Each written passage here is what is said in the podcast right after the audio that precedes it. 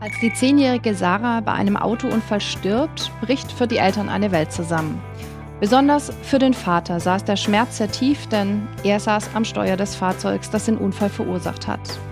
Die Ehe von Arne Kopfermann und seiner Frau wird auf eine harte Probe gestellt. Wie sich sein Leben seit diesem Schicksalsschlag verändert hat, das erzählt uns der Musiker, Liedermacher und Buchautor jetzt hier bei Alpha und Omega. Herzlich willkommen. Schön, dass Sie da sind. Danke. Hallo. Seit dem Unfall sind mittlerweile mehr als neun Jahre vergangen. Wie geht es Ihnen denn heute? Das kann man nicht mit einem Satz beantworten, denn das ist ein bisschen Tagesformsache. Das kann äh, das gesamte Spektrum abdecken. Natürlich sind die emotionalen Fahrwasser ein bisschen äh, weniger äh, haben, haben das weniger das gesamte Spektrum. Aber ähm, es gibt nach wie vor Momente, wo ich denke, was ist damals passiert und warum musste das sein? Und es gibt Momente, wo man sich dran gewöhnt hat und es trotzdem nie richtig erscheinen will. Und irgendwo dazwischen ist die Wahrheit auch im zehnten Jahr. Mhm. Sie waren zu der Zeit im Urlaub mit Ihrer Familie. Ihre zehnjährige Tochter war dabei, Ihr 14-jähriger Sohn und auch Ihre Ehefrau. Sie wollten an dem Tag des Unfalls in einen Freizeitpark fahren. Es war der 3. September 2014. Wie kam es denn zu dem Unfall? Wir sollten äh, dem Navi nach äh, auf eine Vorfahrtsstraße abbiegen. Das habe ich auch gemacht und habe beim Abbiegevorgang das Taxi nicht gesehen, was uns von links entgegenkam, was dann äh, frontal mit uns zusammengecrashed ist. Genauer gesagt, frontal stimmt nicht, sondern äh, es fuhr so leicht seitlich in die Tür direkt äh, meiner Tochter, die hinter mir saß äh, hinter dem Fahrersitz eben und vermutlich sofort tot war. Äh, wir haben noch zehn Tage auf der Intensivstation in Lübeck zwischen Beten und Bangen, Hoffen und dann irgendwann Loslassen verbracht. Aber haben im Nachhinein so das Gefühl, dass die Zeit in erster Linie für uns da war, um loslassen zu können, damit es nicht noch drastischer, noch dramatischer ist, wie wenn so von einem Moment zum nächsten das Leben eines jungen Menschen ausgelöscht wird, was nochmal eine Zuspitzung von Trauma hat, zumindest in meinem Empfinden, äh, was besonders krass ist. Insofern lag ein gewisser Segen da drin, das tun zu können, zumindest innerlich ein bisschen anders darauf vorbereitet zu sein, ähm, Abschied nehmen zu können. Aber äh, der Unfall und die Folgen waren so krass, dass wir keine Lebenszeichen mehr von unserer Tochter gesehen haben danach. Wie, wie sehr erinnern Sie sich dann an diesen Schockmoment, auch die, diese ja, Minuten, Stunden danach? es kam ein Helikopter, es kam ein äh, Rettungswagen.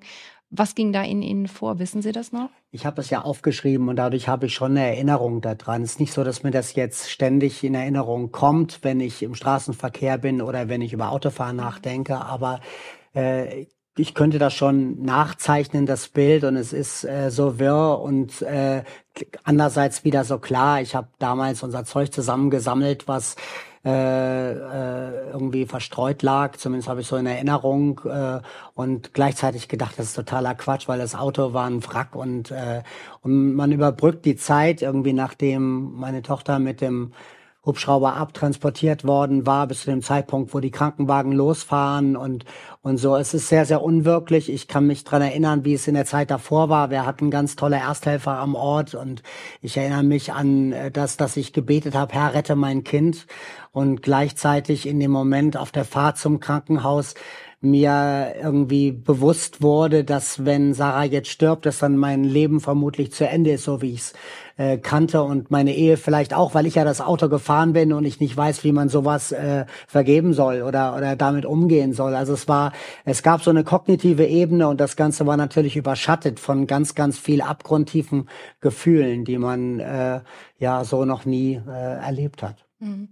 Das ist eine Horrorvorstellung für alle Eltern, das eigene Kind zu verlieren. Äh, kann man das irgendwie beschreiben, was für eine Art von Schmerz das ist, wie sich das anfühlt? Ja, also wenn ich es tue, dann kann ich nur für mich sprechen, weil es sich für jeden anders anfühlt. Für den einen taub und der kann es gar nicht fassen, der andere ähm, äh, bricht in exzentrisches Weinen oder Schreien oder Klagen aus oder so. Also da gibt es auch ganz unterschiedliche Modelle. Auch bei uns in der Familie war es unterschiedlich. Ähm, der Umgang, ich würde sagen, dass äh, dass es keine Blaupausen gibt. Mhm. Sie haben mal gesagt, der Verlust kommt einer Amputation gleich. Wir gehen nur mit einer Behinderung durchs Leben. Warum haben Sie dieses Bild gewählt? Weil viele Leute, die von außen beobachten, wenn jemand einen geliebten Menschen verliert, so das Gefühl haben, ja, es gibt diese akute Trauerphase, äh, die dauert vielleicht ein halbes Jahr oder ein Jahr, vielleicht zwei Jahre oder so, aber irgendwann könnte es dann doch auch mal wieder gut sein. Irgendwann hat man vielleicht so das Epizentrum des Schmerzes verlassen und man äh, mündet wieder ins ganz normale Leben ein oder so.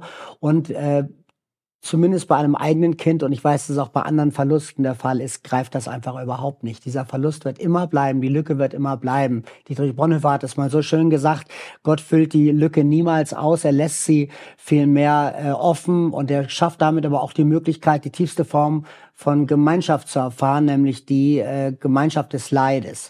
Das ist ein krasser Satz, aber wenn man das selbst erlebt hat, was so ein Verlust mit sich bringt, dann versteht man auch, dass die Lücke immer bleiben wird, dass das Bewusstsein dafür auch bleibt. Wir sind in dieser Hinsicht gehandicapt und wir, wir richten uns mit dem Verlust ein. Der begleitet uns auf ganz viele Arten äh, in unseren alltäglichen äh, äh, Verlauf mit hinein. Und ich glaube, das, was die wenigsten sich bewusst machen, ist, dass man nicht nur die Dinge vermisst, die hinter einem liegen, die man mit der Person, in unserem Fall mit unserer Tochter verbindet, sondern dass man auch all die äh, Dinge vermisst, die man in der Zukunft nicht mehr miteinander erleben wird. Sprich, wir werden äh, und haben das auch getan, äh, die Freundinnen von Sarah älter werden sehen, irgendwann Abitur machen und ins Ausland gehen oder eine Berufswahl treffen sehen. Und wir wissen, ähm, für uns ist sie immer stehen geblieben bei den zehn Jahren, weil wir nie erlebt haben, äh, wie es danach ist. Und das tut weh in die Ist-Zeit hinein.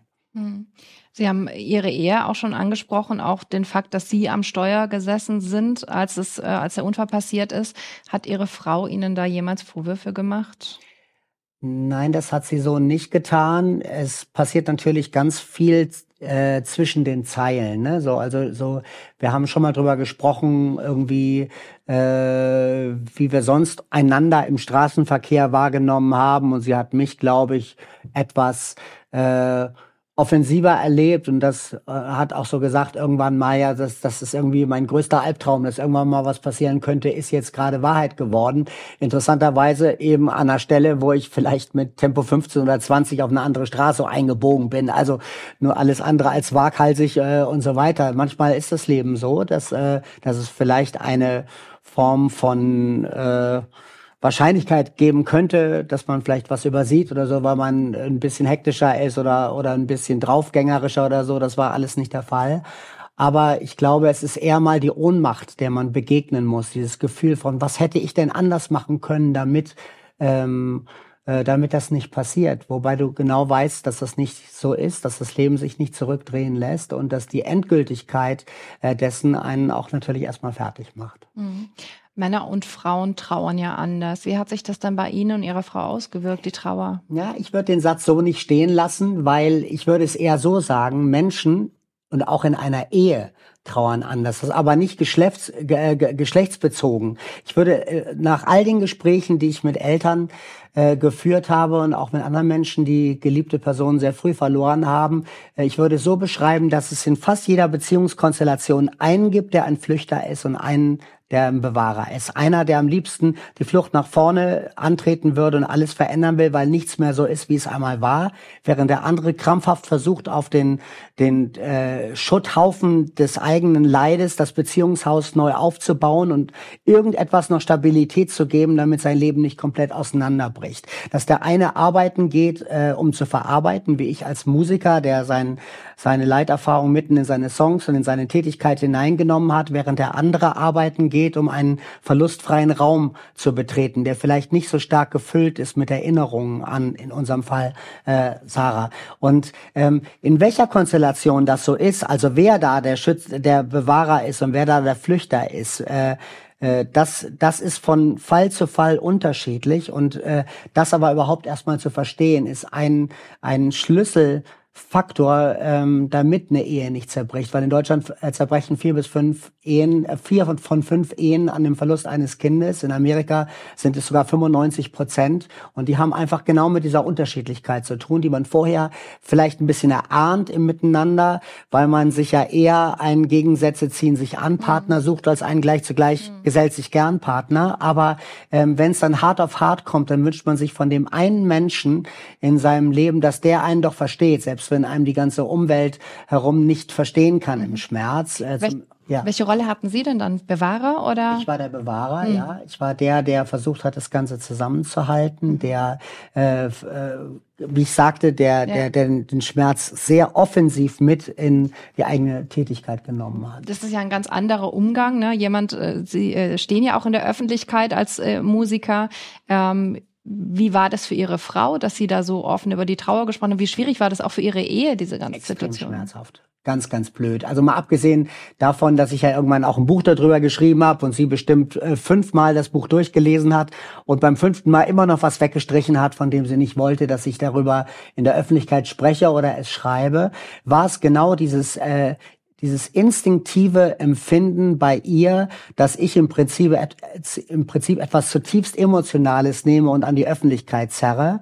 Und ich glaube, für sie war so ein Schlüsselmoment, als so um der Veröffentlichung des Buches herum, dieses Zeitpunktes herum, ähm, sie mal auf einer Veranstaltung war, was ganz, ganz selten vorgekommen ist im Laufe der Jahre und dann die Reaktionen von Menschen erlebt hat äh, und gesagt hat, am Ende, das musst du machen. Wenn ich sehe, was es bei Menschen auswirkt, ähm, wie, äh, wie, wie sie Worte finden für etwas, was sie selber nicht beschreiben können, weil sie vielleicht auch so nach innen Trauerer sind und weil sie jemand brauchen, der ihnen das irgendwie greifbar macht. Ähm, äh, dann äh, dann sehe ich, dass du das machen musst, auch wenn du nicht erwarten kannst, dass ich mitkomme oder dass ich mich dem oft stellen würde. Wir kriegen ab und zu mal Einladungen, wo dann auch gefragt wird, ob wir das nicht äh, mal gemeinsam machen könnten, ob sie nicht auch mal ihre Sicht der Dinge schildern möchte. Und sie sagt immer nein. Ja. Weil sie sagt, nein, ich bin derjenige, der nach innen geht und deswegen, Arne, zieh gerne los, aber lass ja. äh, unseren Sohn und lass mich möglichst raus ja. aus dem Bild. Jetzt haben Sie gerade gesagt, vier von fünf Ehen zerbrechen an so einem Verlust. Wie haben Sie beide das denn geschafft, da zusammen rauszukommen?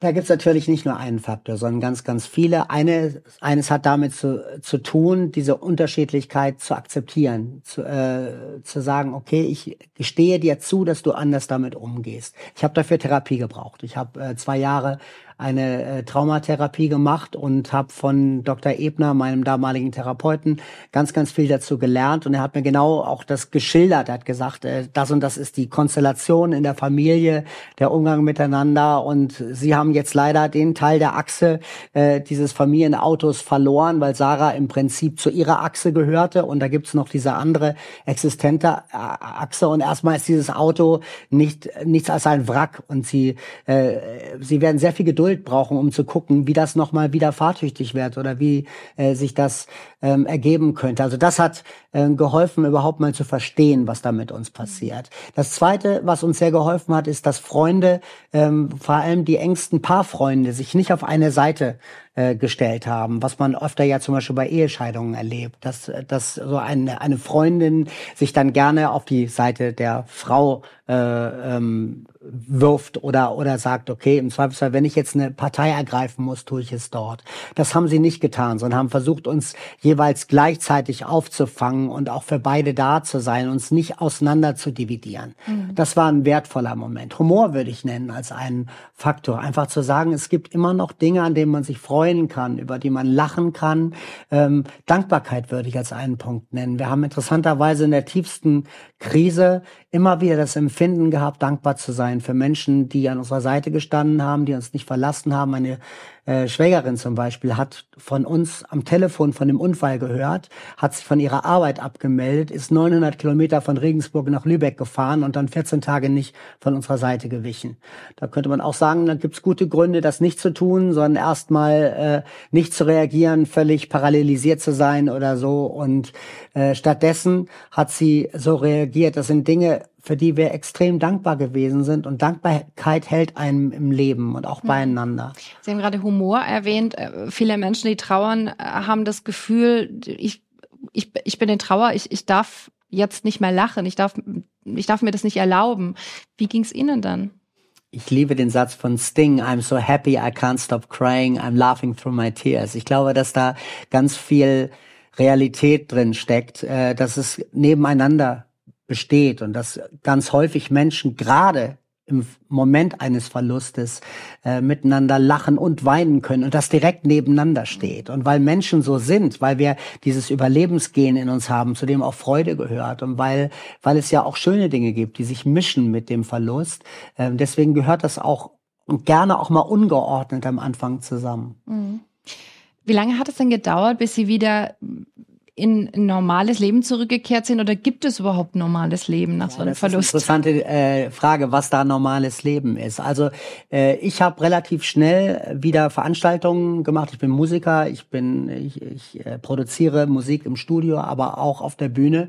Ähm, äh, bin ich aktiv und habe das sehr früh gemacht. Und am Anfang konnte ich gar nicht anders, als diese Abende komplett in dieses Licht von Verlust und dem Umgang damit zu werfen. Und das war auch eine Form der Verarbeitung, also sprich äh, das Gefühl gehabt zu haben, wenn ich wenn ich jetzt das nicht tue, wenn ich all die Konzerte absage oder so, dann falle ich vielleicht in ein noch tieferes Loch, als wenn ich die Dinge, die meinem Leben Halt geben, die zu mir gehören, wenn ich die weiter zulasse. Äh, das ist so ein, ein Weg. Äh, Anja ist erstmal ein paar Wochen nicht zur Arbeit gegangen und hat dann wieder angefangen, hat dann aber auch die Arbeit für sich als einen wertvollen Pol erwischt. Also das war eine Form von Normalität. Die zweite Form von Normalität wäre dann, äh, was man so macht, was so Hobbys sind. Ich weiß, an dem Tag des Unfalls habe ich mir mit meinem Sohn, nicht am Tag des Unfalls, am, am Tag, an dem wir die Geräte abgestellt haben von Sarah, haben wir uns an dem Tag, an dem Nachmittag äh, noch ein Bundesligaspiel angeguckt, weil mir völlig klar war, dass ein 14-Jähriger irgendetwas von Normalität braucht,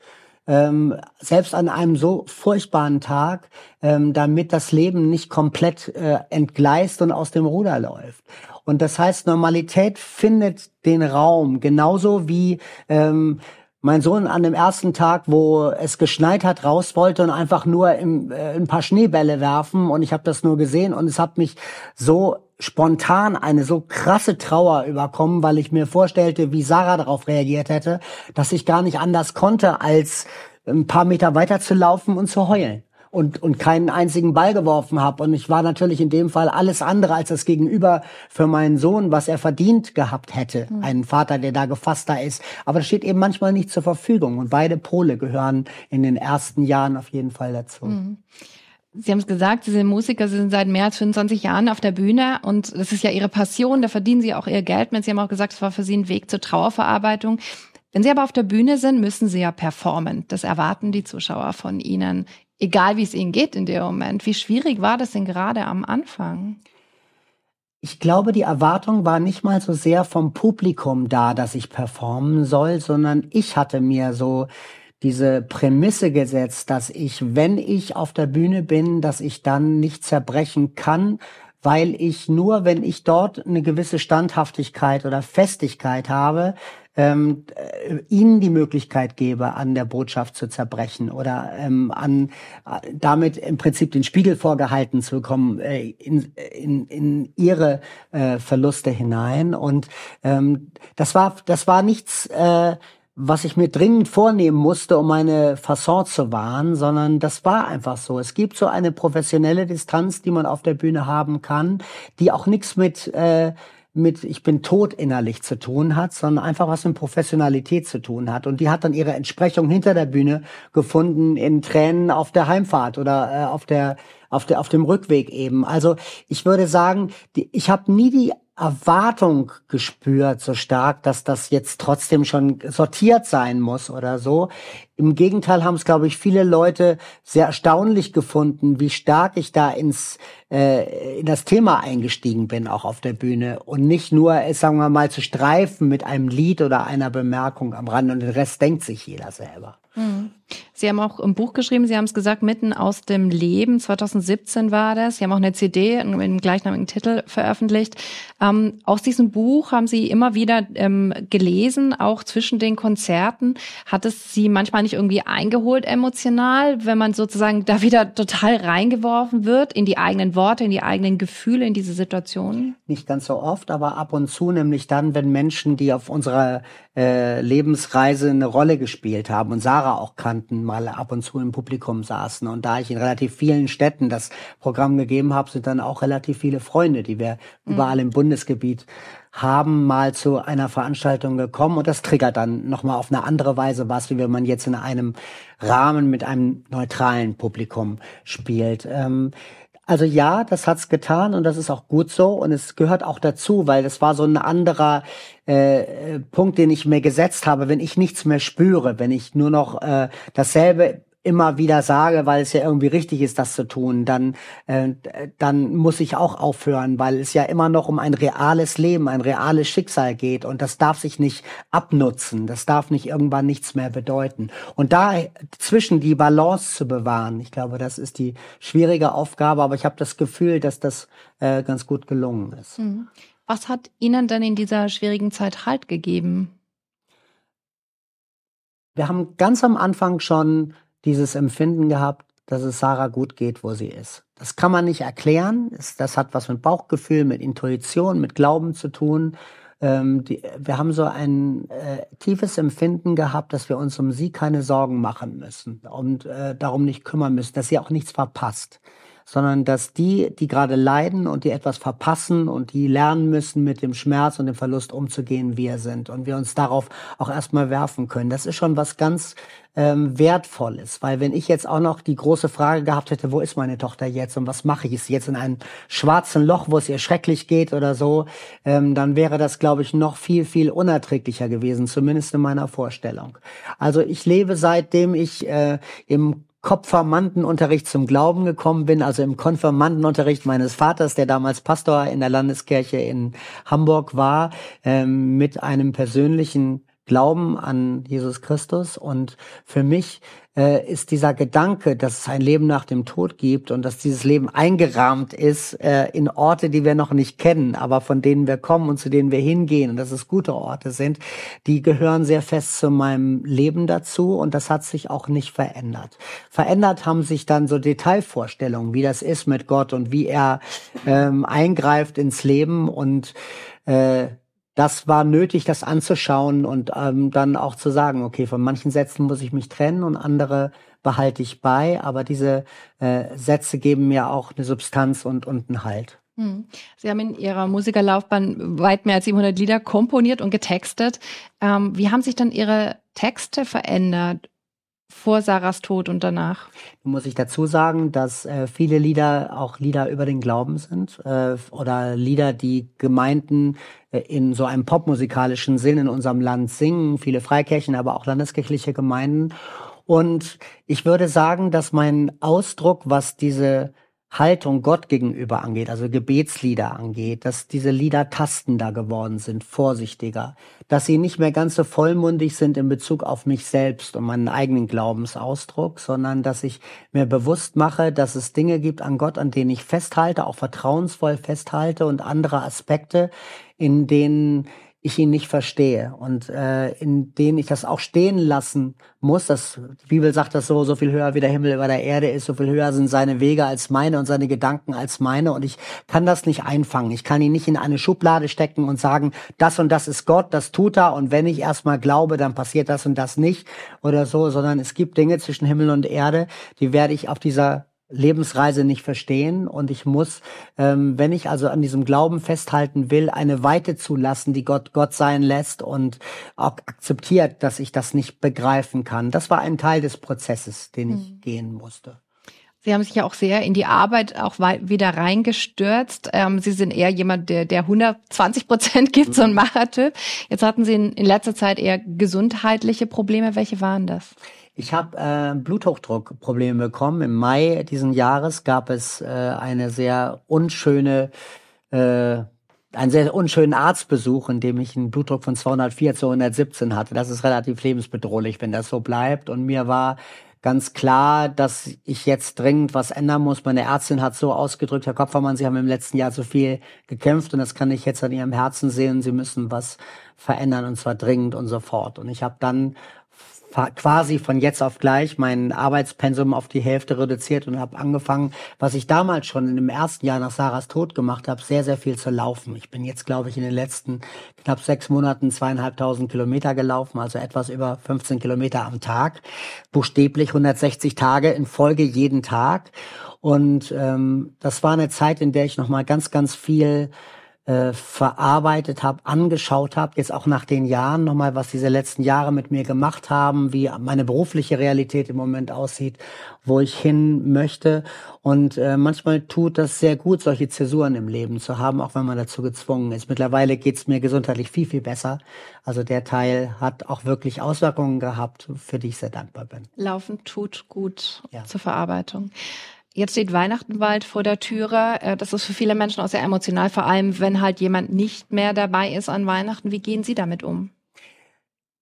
Ich habe mittlerweile wieder so ein gewisses Empfinden von Normalität. Ähm, Weihnachten ist ja neben vielen Dingen, für einen glaubenden Menschen geht es in erster Linie mal um Jesus Christus, der in unsere Welt kommt. Äh, ist es aber natürlich auch ein Fest der Familie und ein Fest der, der Liebe, des Miteinanders, der engsten Menschen um uns herum. Und ähm, am Anfang äh, konnte man sich gar nicht so richtig vorstellen, dass es jemals wieder ein glückliches Weihnachten geben kann. In der Zeit sind so klassische Hochglanzkarten auch ein bisschen gefährlich, äh, wo man lauter glückliche Gesichter drauf sieht, die ihm ein fröhliches Fest wünschen und ein gesundes, äh, tolles neues Jahr. Und du bist nicht sicher, ob du jemals wieder ein, ein tolles neues Jahr erleben wirst. Und in der Zeit hätte ich mir gewünscht, dass mehr Leute uns so eine persönliche Karte geschrieben hätten, wo sie gesagt hätten, ich kann mir vorstellen, dass es euch im Moment alles andere als nach Weihnachten zumute ist, aber ich wünsche euch, dass ihr auch in diesem Fest getragen seid. Wir denken an euch und, und ihr seid nicht vergessen. Äh, und Sarah ist es auch nicht. Ich glaube, dieses Bewusstsein, das ist in den ersten Jahren ganz gravierend da. Und ähm, etwas später wird man dann weiter und legt nicht alles auf die Goldwaage und, und so weiter. Aber gerade für Menschen, die jetzt im Moment jemanden begleiten, der trauert, würde ich das sehr empfehlen, zu gucken, dass man nicht einfach die klassischen Wege geht. Ja. Vielen Dank für diese sehr persönlichen Worte und äh, ehrlichen Worte. Ich wünsche Ihnen alles Gute. Arne Kopfermann, wie weiterleben, wenn das eigene Kind verunglückt? Das war heute unser Thema bei Alpha und Omega. Übrigens, Alpha und Omega, der Podcast, ist ein gemeinsames Format der katholischen Bistümer Rottenburg, Stuttgart und Freiburg sowie des evangelischen Medienhauses Stuttgart. Zu sehen sind die Sendungen auf den privaten Fernsehsendern in Baden-Württemberg, auf Bibel TV und auf YouTube. Weitere Infos finden Sie unter kirchenfernsehen.de und kip-tv.de. Wenn Sie Fragen, Wünsche oder Feedback haben, schreiben Sie uns gerne an info@kirchenfernsehen.de.